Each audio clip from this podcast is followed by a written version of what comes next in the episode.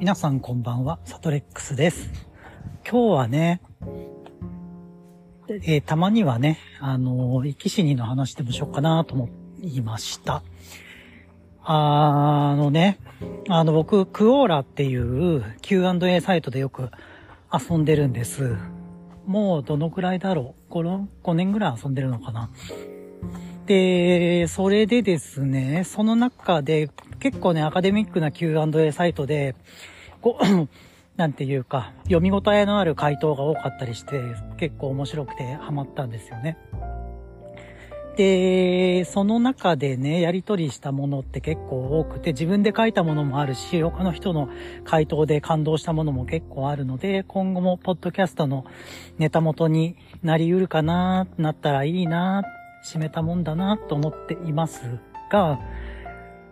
それの話でね、あの、だいぶ前にね、あの、伝説的な回答者がこれを書いたのを読んですっげえなーと思ったんですよね。で、この話が何かというと、人はなぜ死ななければいけないのかっていうことなんですよね。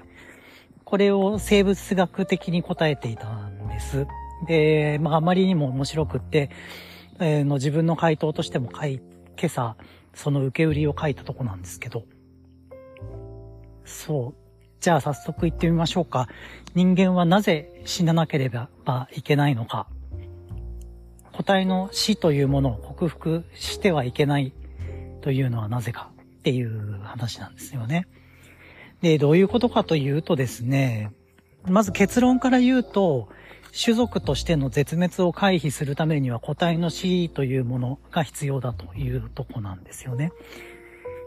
で、人間を含む、あの、動物の系統がまあありますと、哺乳類とかですよね。連綿と続いているその系統は、個体の死っていうものをいわば発明したんですと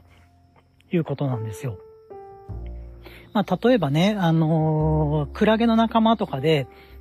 死にそうになると若返っちゃって、個体がいつまでも死なないやつとかいるんですよね。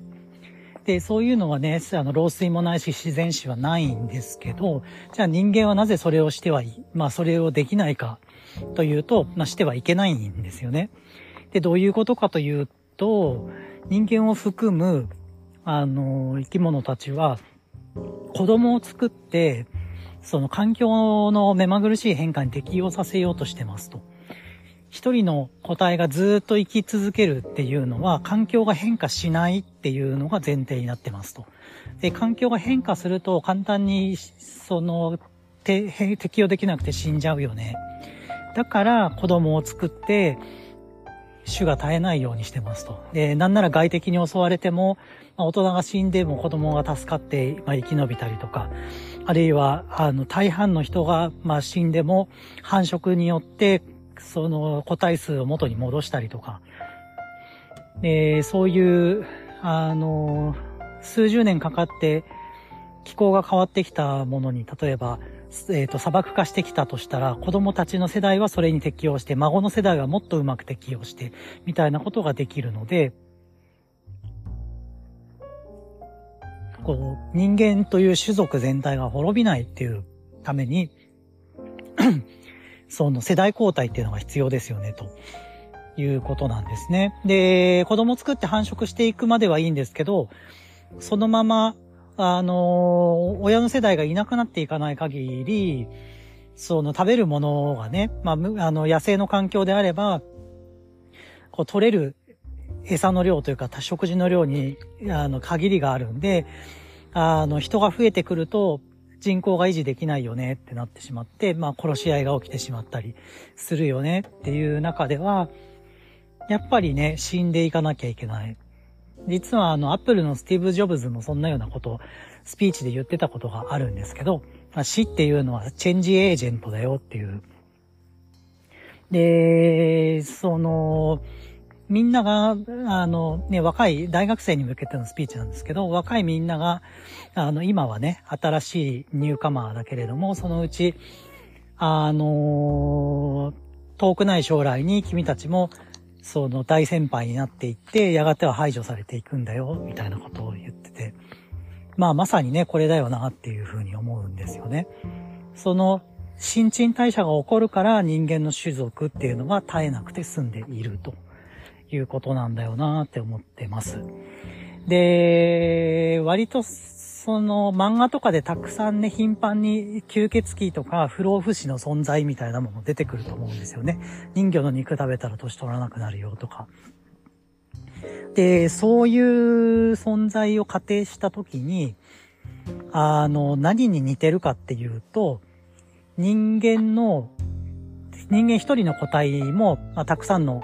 あの、細胞という命が集まってできてますと。で、その中でのね、癌細胞に似てるんだよなって思うんですよね。っていうのも癌細胞って不死なんですよ。不老不死で年取らなくて、その、いつまで経っても、そう、衰えないっていうのが癌細胞の特徴なんですけど、で、それがそのままほったらかされると、人間っていうその個体が死んでしまうので、その、個体を維持するために癌細胞を必死で殺そうとするんですよね。T 細胞、キラー T 細胞さんとか、あの、マクロファージさんとかが倒す、倒そうとするんですけど、まあ、実際にね、あの、毎日たくさんの何百個だか、千個だか覚えてないけど、癌細胞が生まれては、その瞬間に殺されていって、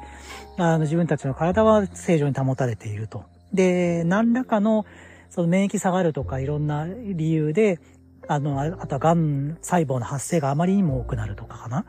で、殺しきれなくなってくると、癌細胞が増殖していって、ああ、あなた癌ですね、ステージいくつですね、みたいなことを言われるようになってしまうと。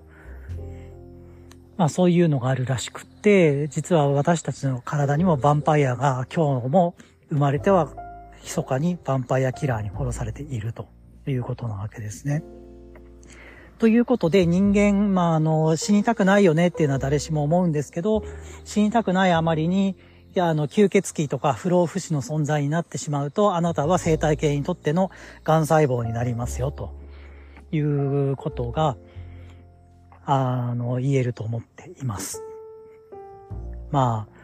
どっちがね、いいのかなって思いますけどね。不老不死になったところで友達バタバタ置いて死んでいくわけじゃないですか。で、一人だけつるっと若いまんまで、じゃあ、さよならとかって言ってるわけですよね。なんかどこかで気が狂っていくんじゃないかな、みたいなことを思ったりしますよね。まあ、まあ、うん、多分、不死の存在にはならないから、シミュレーションはこんなところでいいかな。ってなわけで、今回は人間はなぜ死ななければならないのかっていうことについて考えてみました。その、えー、まとめとしては、子供を作って人類種を絶滅から守るために私たちは死んでいかないといけないよねということでした。まあ、なんかね、あの、更新頻度が最近下がってきてしまったのは、ちょっとネタが尽きてきたかなって思っているからで、まあ自分ってこうなんだよみたいな自己紹介のネタって当然ね、枯渇するので、まあ時事の話とかはちょっと炎上しそうで嫌ですが、だったり、このクオーラーとかでこんな話したんだよね、みたいな話だったり、まあ、こんなことをシェアしていけたらいいのかなと思っています。では、また次回お耳にかかりましょう。お聴きくださってありがとうございました。またね。愛してるぜ。